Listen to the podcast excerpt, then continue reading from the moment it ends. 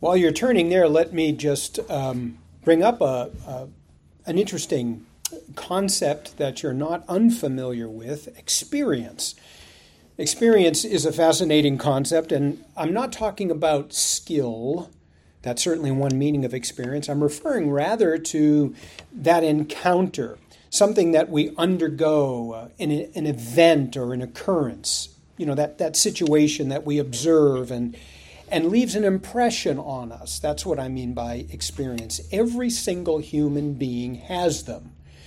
Many of them are unusual and or usual rather and common for all people. Sunrises, sunsets, chirping birds, jury duty.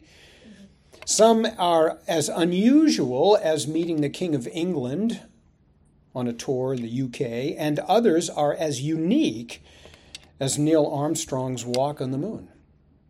Now, what's more, depending on the experience, there can be both a subjective and an objective element to experience. A, sunrise, for example, is factual. It happens every day, whether you can see it or not.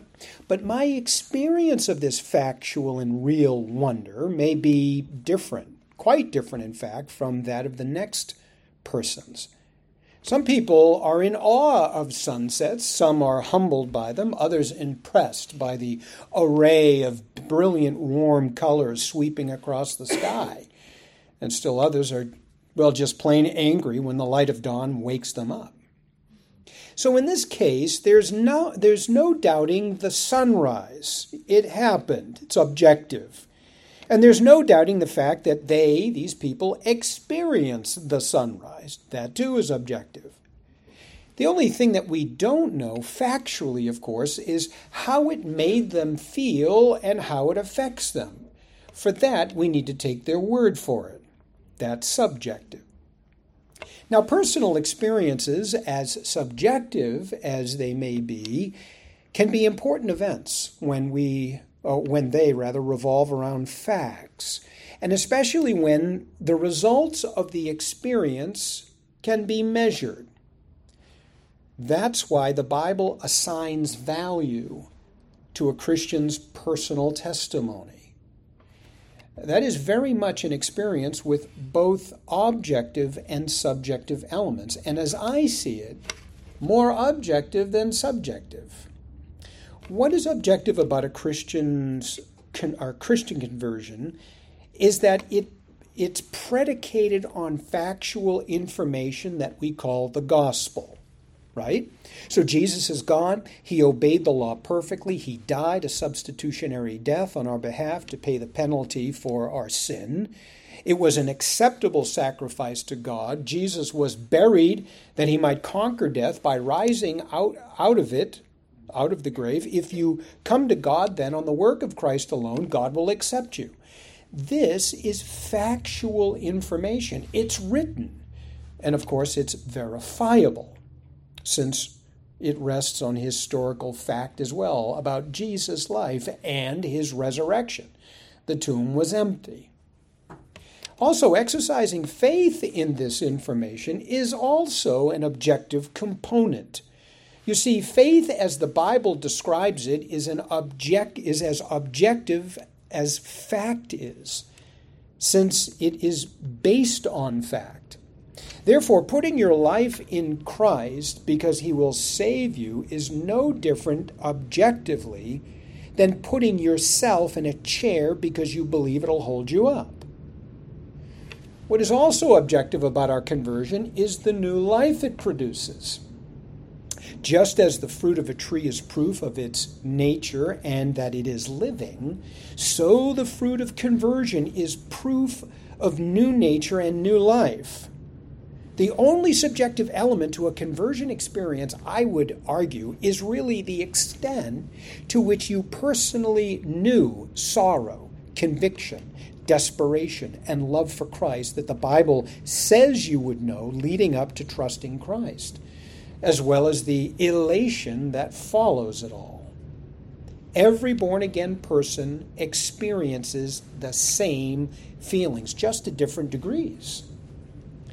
Now, there's a tendency, you ought to know, on the part of some in the local church to shy away from pointing to their conversion experience as a way to confirm the truth of the faith. Because there are plenty of secular people who have had life changing experiences that made them different people as well. Well, so what's the difference between their experience and our experience? Well, for one thing, the objective element of biblical, historical, and factual information regarding God incarnate is missing in their case. It's not there. For another, their experience comes with no guarantee that their new course in life will remain the same throughout their whole life. There's no guarantee. An orange tree will always produce oranges, a fig tree always figs, and a Christian always practices obedience to God. But secular life changing experiences do not change for life. There's no guarantee. People could have another life changing experience five years later that drives them in a completely opposite direction. And finally, their life changing experience is not universal. Now, hear this. What I mean by this is that those who are gripped by some experience that changes them is not the same experience that even one other person, much less millions of other people, will experience. But all Christians have the same conversion experience.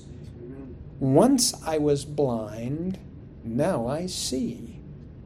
No matter where or when or through what venue, they all hear the same gospel, are regenerated by the same Holy Spirit, with uh, will at that point experience the, the same sorrow, conviction, and desire to repent, uh, repent, albeit in varying degrees. They will all find God's grace irresistible. They will all embrace the same Christ with the same singular purpose to want to follow him, right? How does Paul say it? One body, one spirit, called to one hope, one Lord, one faith, one baptism, one God and Father of all, who is over all and through all and in all. But there are millions of Muslims, you see, who believe the Quran and all practice the same rituals with the firm belief that they are right, not to mention Mormons and JWs and Buddhists, etc. Yes, but in those instances, in fact, in all religions, the change is completely external. They hear something they like, it affects their thinking and attitude, and they want it. But with Christianity, not one single person ever wanted to follow Christ, right? Not one. We're all at enmity with God, going our own way, shaking our fists in the air at Him as we go. Now, the conversion experience for Christians is completely internal, quite out of our control. God saves, and it happens. Now, you may say yes and amen to all of this, and you may have even felt quite at ease using your personal testimony to witness to Christ and the glorious salvation that He offers before the world. You've done so countless times, and that's terrific. I do it all the time. You say, great, you should. But have you ever appealed to a believer's testimony as a means of ministering to him? specifically a spiritually lazy Christian, with the purpose of calling him out of his spiritual torpor. Well, Paul does just that here with the Galatians. And we need to learn this effective approach when ministering to wayward Christians as well. And there's no better teacher than Paul. So let's take a look uh, up to this point, we've seen how Paul defended the gospel of grace. He started with the personal t- his personal testimony, and then he recounted uh, his confrontation with Peter, which led to some general remarks of the gospel. Now, at this point in the letter, he addresses the Galatians directly, which he hasn't done since chapter 1, verse 6. And he launches into this detailed theological defense of the gospel apart from works of the law from chapter 3, verse 1, all the way to chapter 4, verse 31. Two full chapters. His defense is a detailed elaboration on the general remarks that he made in chapter 2, verses 11 to 21, which we already covered. And more specifically, he makes detailed a detailed defense on several fronts, starting in chapter 3, verses 1 to 5, with the Galatians' testimony.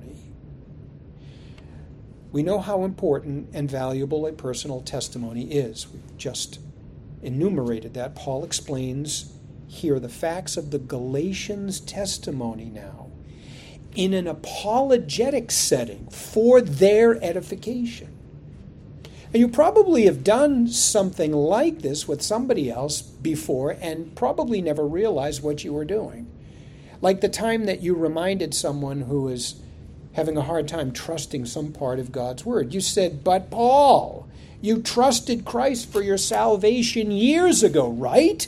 If you believed then that he could he was able to save your soul, then why wouldn't you believe that he is able to direct your way now? Or the time your Christian friend was doubting her salvation and you rehearsed with her her events of conversion. Now, wait just a minute, Karen. I remember when you trusted Christ. You became a changed person. Or you incur, your encouraging words to that member of the local church who was riddled with guilt, fearing that the Lord would not forgive her for this particular sin that she recently committed. Nancy, Nancy, the day you trusted Christ was the day he canceled your debts and forgave all your sins, past, present, and future. His death was sufficient. In the workforce, we call this going back to basics. And there are times when it's necessary to take a person back to spiritual basics. We, we tend to complicate life, and we need someone to yank us out of our mess that we've created for ourselves and talk some biblical sense into us, starting at times with the simple truths of the gospel. Never underestimate them. And this is exactly what Paul does here with the Galatians. It is a masterful stroke on his part, and we can learn from this how he ministers to those in the church who, who are starting to go south in their Christian walk. Paul defends the gospel of grace to the Galatians by appealing to their conversion experience. This is remarkable. Now, he will defend it from Scripture, but not until verse 6. We have a few weeks before we get there. Now, in this brilliant appeal to the Galatian salvation experience, Paul cleverly and deftly draws several logical and undeniable conclusions which I have paraphrased as propositions, and we have time to examine only one this morning. And before we look at it, let's, let's set the tone. As with all good writing, Paul reminds his audience of his purpose for writing. He's rebuking them for their waywardness. Make no mistake. And we mentioned before, and it's worth repeating, that the Galatians were responsible for their erroneous direction. Oh, yes, yes, they were responsible. Now, I understand they were being influenced by some crafty individuals, but in the end, God holds the Galatians responsible for their actions. As we go through the letter, it becomes very apparent that they also knew enough from Paul's teaching to discern the difference between the true gospel, the gospel of grace, and a counterfeit one. They knew this. So what happened? Well, they got lazy. That's what happened. Which led to their vulnerability. Make no mistake, their sinful course of action was their own fault. Now, let me show you this from the text, okay? I want to prove this to you. The word Paul uses that our English Bibles translates foolish actually supports the fact that the Galatians were indeed responsible for their actions. Here's how the Greek word itself does not refer to mental deficiency, but to mental laziness. There's a difference. The Galatians were not stupid, they were shamefully lazy. And that's Paul's meaning here. They were not thinking straight, and, and consequently, they allowed themselves to get sucked into the Judaizers' error. Paul uses this word to impress upon them just how negligent they had become. It's sort of a wake up call to them. Now, many in the church, sadly, it's sad to say, real, don't really realize just how important it is that a wayward believer knows that he is responsible for his actions. Really? Yes. You see, our secular culture doesn't like to talk about responsibility, much less sin or guilt, right? Those terms are not part of the psychologist's vocabulary. A therapist would never conclude that his client is at fault. Offending clients is not part of their approach, and, and besides, it, it keeps paying customers from coming back. But God is honest with his own, and he tells us unashamedly when we are guilty of sinning and causing our own problems. So, in your effort, beloved, to love and patiently rebuke someone who's taken a sinful course of action, this is one of two truths that you need to rehearse with him. Bill, you're responsible for your sin. Whether he sins willfully or out of ignorance, exposing him to bad influences, trusting the wrong people, doesn't matter. He's still the one who makes the choice and commits to it. Uh, we explain to him that, that we're always responsible for our actions. We cannot blame our sin on others. God will surely hold those accountable who sinfully influence us, yes, but we're always responsible for our own actions, nevertheless. Okay, I got it. But you said that this is one of two truths that our wayward believer, believing brother needs to know. What's the other one? It's the twin truth that brings hope. You can do something about it. That's the other truth. If you are responsible for it, you can change it. Isn't that hopeful? In fact, God's method says that we can solve our problems just as easily as we created them, and perhaps even quicker, if it calls for repentance and godly change. Here's the method God's method for rectifying problems that are the result of our sin. See the situation for what it is, our sin for what it is, that's confession. Repent, ask God for forgiveness learn from Scripture how not to sin the same sin over again, and then train yourself in the area of your weakness to champion God's righteousness. Now, this method is not always easy, but beloved, it is surely not complicated. And you can do it. Jay Adams used to say, Never say can't when God says you can. How wonderful is it to know that we're not stuck with our sin. Right? That's the difference between a believer and an unbeliever, by the way. It's not that we're somehow superior to them or whatever. Absolutely not. We would deprave. We deserve condemnation. God saved us in His love. We're humbled by it. The difference is we know what to do with sin. That's the difference, and it's an important difference. And it's it's helpful to know that we don't or we're not stuck with a disorder. We're not stuck with a disease that we have to live with with the rest of our lives and manage with some kind of medication, or that it's imposed on us by someone else who confronts our who controls our situation. How liberating is this news for any downtrodden child of God who is heavenly burdened by sin in his life? Well, it is wonderful news. Oh, it's so liberating. It's liberating once he knows that he can do something about it, about his sin, and consequently fix the problems that he created by his sin. He tangled himself up in it, and with God's help, he can untangle himself. And you're going to help him. That's the hope that belongs to all of us.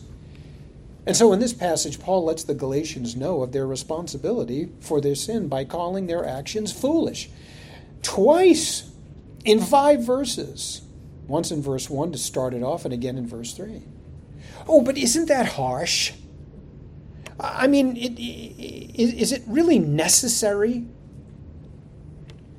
Okay, so they made some foolish choices, but is it helpful to state the obvious? The answer to the questions there is a resounding yes. resounding yes. I remember a long time ago uh, talking to somebody in the church who didn't think that it was necessary to point out a person, to point out to a person in an evangelistic context that he was a sinner. I kid you not. This is this is what he believed. That's obvious. He knows that. Why beat a dead horse? It only hurts your chances of winning him over. That was the that was the uh, the argument. By the way, this person also thought that repentance was not part of the gospel. So that kind of makes sense for him. The answer back to that dangerous kind of thinking is first of all, that repentance is absolutely necessary, no question. And before repentance, confessing that you are indeed a sinner is likewise important. You need to call what you do what it is. You need to agree with God that it's a sin and that you are a sinner.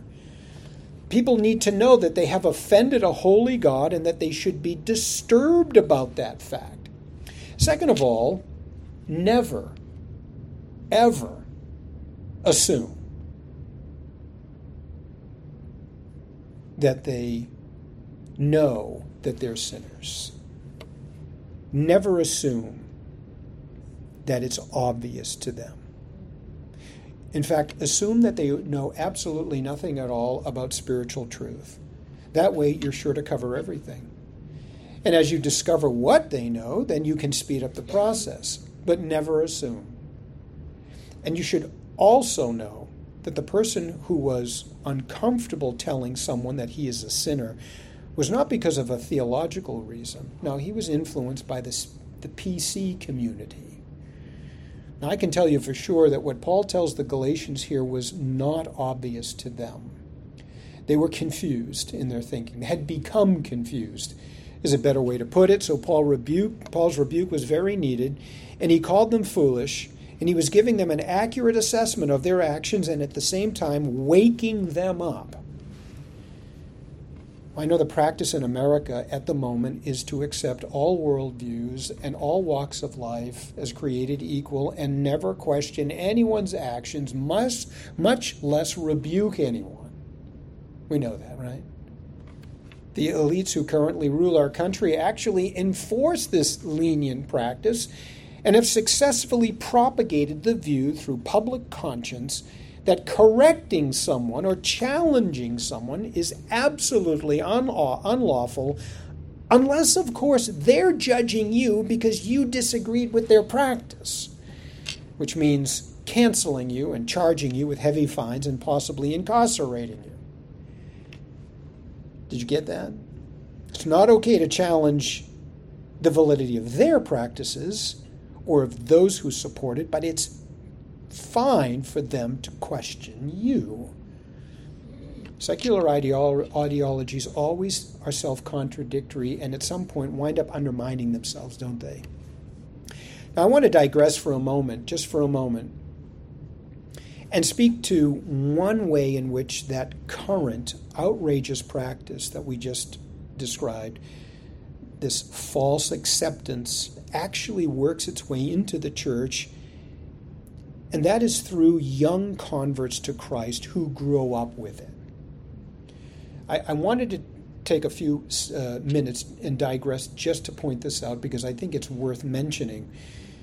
Young converts who grow up in all of this kind of mess, in this America that we didn't grow up in, they will bring it into the church once they're brought to saving faith in Christ. Make no mistake about that.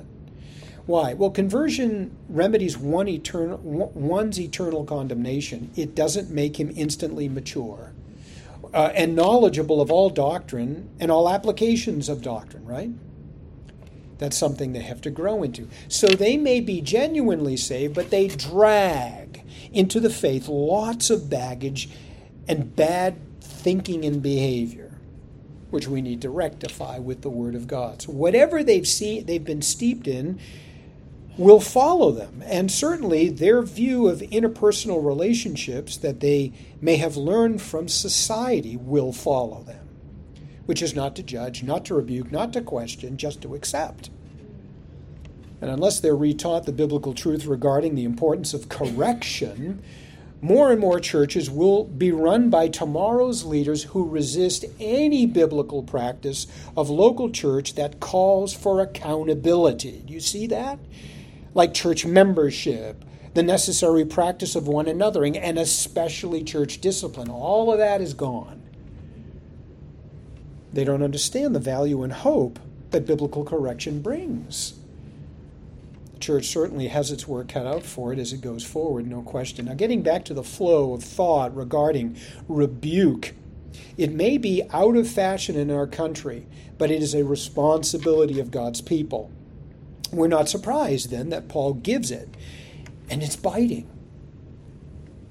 He does it not once, but twice in just five short verses. But I want to assure you that biblical rebuke that God commands and Paul Paul's rebuke here is for the best interest of the one being rebuked. You've got to be convinced of that. Rebuke is correction. And why wouldn't we want to help believers in the body away from error and potential hurt? Do we not want to help them in that area? With, with that in mind, just a few points about rebuke I think is important. We could say a lot more, but it doesn't mean name calling, just so you know. Okay, rebuke is not name calling. Calling somebody stupid or worse neither helps the situation or has the person's best interest in mind. Also, rebuke is not a license for cursing someone out either. James 3 9 tells us not to curse one made in the image of God. To keep it simple, speed this up a bit, any rebuke you give needs to fit the guidelines of Ephesians 4:29. Here's what it says. Let no unwholesome word come out of your mouth. But if there is any a good word for edification according to the need of the moment, say that so that it will give grace to those who hear. Now, by the way, that verse is set in a context of arguing. So if you ever want to know the right and correct biblical way to argue, that's it right there. And that's the way we rebuke somebody. We point out to the believer that his activity and choices are, are foolish or hypocritical for that matter, and neither, neither uh, uh, ex, um, explanation, whether we're, we're saying it's foolish or we're saying it's hypocritical, is unwholesome or untrue. But it can actually be very helpful for a person to know that he's a hypocrite or that he's foolish if he listens to you. If a believer is offended by the fact, these sobering truths about himself, that he's a hypocrite or that he's foolish, then hypocrisy and foolishness are the least of his problems he's got a fair amount of pride ruling in his heart as well. Furthermore, in accordance with Ephesians 4:29, if we rebuke, we are correcting with all love intact, then there should be no question on the part of the one that we rebuke that we love him and we have his best interest in mind. That person has got to be convinced of that. The foolishness that Paul attributes twice to the behavior expresses his deep concern for them, as well as exasperation over it. He, he'll express it again later in chapter 4, verse 20. I wish I could be present with you now and to change my tone of voice, for I am at a loss about you. Right? In essence, he says, I, I, what, what am I going to do with you guys? We can better relate to Paul's exasperation with the Galatians when we understand that the Galatians could have prevented their slide into error if they were diligent about keeping doctrinally sharp. This is why Paul's so exasperated. This didn't have to happen. I mentioned that Paul's word foolish does not mean mentally impaired or stupid, but rather mentally lazy. They allowed themselves to be pulled away from doctrinal center from sound apostolic teaching, like a boat that slips its mooring and it's set adrift. You ever been in a boat that's that drifts? If you have, then you know that it's subject to the prevailing current, right? And if the current is slow enough, then the drift is, well, nearly imperceptible. First, it's an inch at a time, then a couple of feet, then eventually yards. But it's not until you look back and you see the buoy that you were tethered to that you realize just how far you've drifted. Wow. Same is true of our spiritual lives. A believer who slips his sound biblical mooring can get caught in a slow moving current of error. His drift is usually imperceptible to him at first, so he becomes used to where he is relative to where he was anchored. Oh, yeah? The farther away from doctrinal center he gets, the longer uh, uh, uh, and longer he's carried away by his current error, the more comfortable he becomes with it the more accepting of the small differences that come incrementally and imperceptibly. He needs someone to point him back to the direction of his mooring. If he would be sho- eh, eh, eh, if he would be shocked by the great change in his direction, and then con- uh, convicted about rowing back in a hurry. Paul points them back to their conversion for this very reason. Do you see how far you've gone you've come in the wrong direction?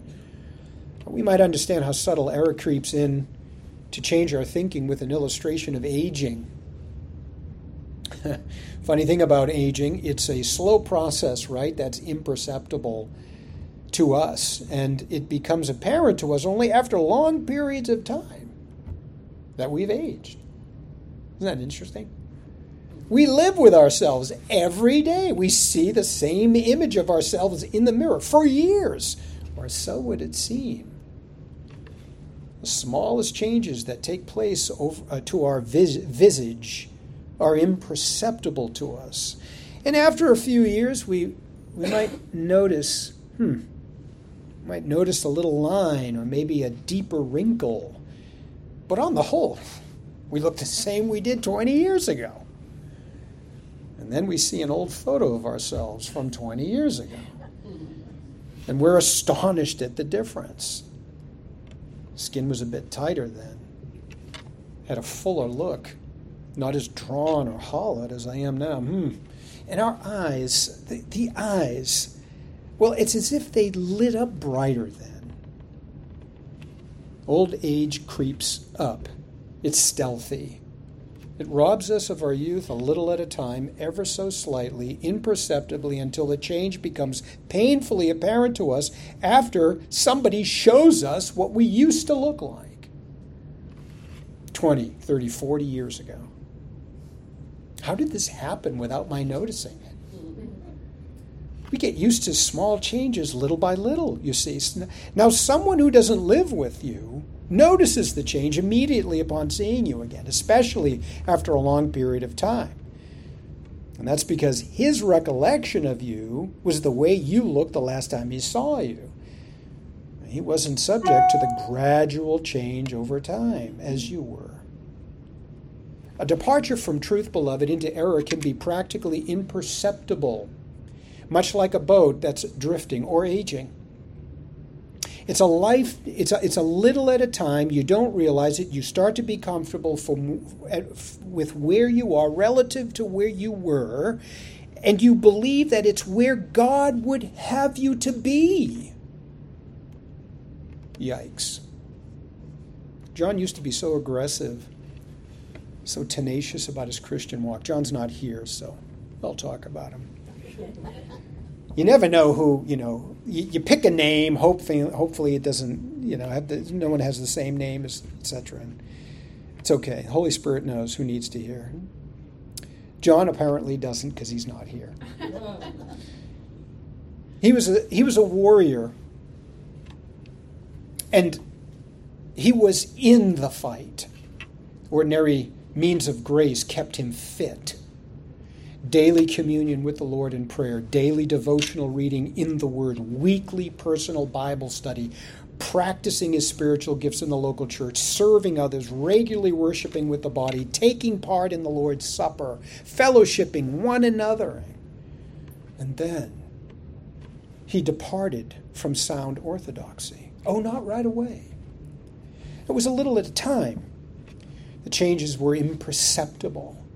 He eventually became comfortable where, where he was at each increment. You see, pressures of life started crowding in and put a strain on his spiritual regimen. Prayer was the first to go, it always is. His communion with the Lord became irregular, and then his devotional life less consistent. His personal weekly one hour Bible study dwindled to a couple of 10 minute meditations a month. His priorities shifted, forcing him back out of his responsibilities in local church ministry. Communion with the saints became practically non existent. No, no one anothering to speak of. Church attendance became spotty. And that was just the first year. It would be the start of a bad trajectory because he was out of the loop he compensated, as we all would, by listening to messages online, which were not compatible with the church's pulpit ministry. He fed himself incorrect teaching. One of the podcast speakers recommended a, a, a, a, series by some Christian psychiatrist on an issue that this man happened to be grappling with at the time, and so he ordered it. Instead of availing himself of the church's shepherding and counseling ministry, he turned to these integrationists who offer a theology to go mixed with secular teaching, and, and he began to apply it because he, he had been fooled into thinking that it was right and good. It's now been two years for John since his departure from orthodoxy. He's fully outgrown the ordinary means of grace. His armor is dull and dusty from non use. He's gotten used to following his whims and intuitive promptings, listening for God's audible voice and looking for signs to determine God's will instead of going to Scripture like he used to. John's not the Christian he once was. He's moved far from doctrinal center, and it will take another godly saint to reveal this to him and shake him awake from his spiritual torpor. You. If you are successful, it means that you have led him to see just how far from grace he has fallen. you appeal to his testimony gospel basics, to that tender time of his spiritual youth when he loved Christ and his word and was zealous. Galatians had drifted into a works based faith, which was what they were used to as pagans it's what they came out of, so they resonated, of course, with the Judaizers' gospel of law. And it became it, it's because they moved so far off center that they had no discernment. They were out of practice when it came to evaluating what they saw and what they heard by apostolic truth, so they were led astray by what only seemed right to them in the weak in the weakened condition that they were spiritually. They were like infants, tossed here and there by waves, carried about by every wind of doctrine and the trickery of men, by the craftiness and deceitful scheming. Perfect example. We come then to the first proposition. Christians who are doctrinally weak lack discernment and are easily led astray in plain sight of the truth. Christians who are doctrinally weak, lack discernment, and are easily led astray in plain sight of the truth. Who has bewitched you before whose eyes Jesus Christ was publicly portrayed as crucified? Paul asks. The phrase who was publicly portrayed as crucified is a graphic one. The Greek term publicly portrayed is prographo, why do you need to know that? Well, because literally it means to write beforehand. It doesn't refer to prophecy here. There's no idea of prophecy in this context. Rather, its more common use in secular Greek during Paul's time was with the idea of to broadcast something publicly, to announce something publicly as on a placard for all to see. A placard is a sign that one puts on a wall. The Romans would often publicize important information this way for all to see. Paul borrows this concept, this very familiar concept, to say that he preached Jesus and him crucified so vividly and precisely to the Galatians it was as if the crucified Lord was on display for them. Paul told them that Jesus' death not only saved them, but has ongoing effects to keep them saved. You can see why then Paul was so exasperated that the, the Galatians had started looking to the law for salvation and for sanctification. Robert Longenecker summarizes Paul's state of mind in his commentary at this point. He says, quote, For Paul, the gospel of Christ crucified so completely rules out any other supposed means of being righteous before God that he finds it utterly incomprehensible for anyone who had once embraced such a gospel ever to think of supplementing it in any way. End quote. I think he's right. To Paul, the Galatians the Galatians 180 turn back in the wrong direction could only be explained in terms of being spellbound. The Greek word translated bewitched was used in the first century to refer to magic spells and sorcery, but Paul is not using it in that literal way. He's using it figuratively, figuratively, much in the same way that you and I would today when we want to talk about how somebody was heavily influenced by something else. The Galatians were spellbound by the Judaizers' message. They'd been wooed in a bad direction, though. False teachers were convincing. They knew how to use their rhetoric to grip someone emotionally and woo them to their position of salvation and justification by works of the law. And the Galatians bought it. We might pause here to remind ourselves of the truth of 1 Corinthians 15:30. Bad company corrupts good behavior. Congregations in Asia Minor, where John was pastoring, were taken captive by bad influence of Gnostic teachers offering a superior faith on the basis of their spiritual knowledge. Congregations swallowed it hook, line, and sinker, and consequently, they were devastated. In 2 Peter, Peter addresses similar influence, uh, sinful influences for his congregations as well. And Paul almost lost the church at Corinth to the influence of false teachers that appealed to what the Corinthians were used to before conversion selling religion, flashy oratory. And the influence of the false teachers was so bad in the second half of the first century that Jude changes his purpose for writing to his church and in mid sentence warns them to beware of this dangerous influence. And then the Lord Jesus Christ calls six churches in Revelation to repent for tolerating influential false teachers among them. Beloved, Scripture is pretty clear that we need to be renewed in our minds by the Word of God and not be conformed by the world. That is our responsibility. Paul's presentation to the Galatians of the crucified Christ was so vivid. There was no denying its reality, this truth. But, and here's the bottom line, they were so doctrinally weak, so lazy, so dull and lacking in discernment that they were easily influenced and led astray in plain sight of the sign, in plain sight of the truth. And that can still happen today, and it does to a great degree. No matter who we are, no matter where we are, no matter where we are in our walk with Christ, we have to be careful.